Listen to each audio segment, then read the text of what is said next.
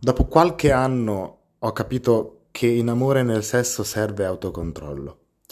In realtà io non so cosa voglia dire questa parola, però è da quando sono bambino che mi dicono devi avere autocontrollo e quindi l'ho imparato.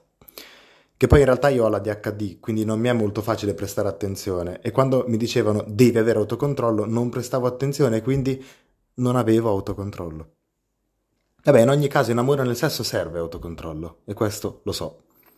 Innanzitutto per non correre troppo, che poi se si corre troppo in due si arriva velocemente alla tappa finale, ma le tappe intermedie non ce le si gode e poi mancano.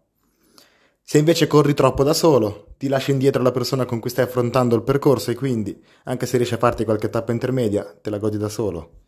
E non è bello. Poi l'autocontrollo serve ad avere coscienza di come e cosa si sta facendo.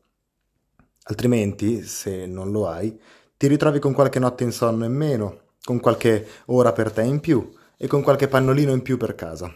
Oppure ti ritrovi con qualche esame sballato e poi sono davvero i cosiddetti cazzi amari. Quindi l'autocontrollo serve, sempre. Serve anche a non innamorarsi della persona sbagliata, a non avere rapporti sessuali con persone che non ritieni opportune, il sesso occasionale, insomma, oppure a non innamorarti di una persona con cui hai fatto sesso e che non ritieni opportuna. Ci sono un sacco di altri motivi per cui serve l'autocontrollo. Ma questi mi bastano a capire che forse la teoria la conosco bene, ma la pratica no. Forse bastava anche l'ultimo motivo, no? Fare sesso con una persona che non ritiene opportuna, per farmi capire che non sono molto bravo a mettere in pratica gli insegnamenti. Però giuro, per me non era sesso occasionale.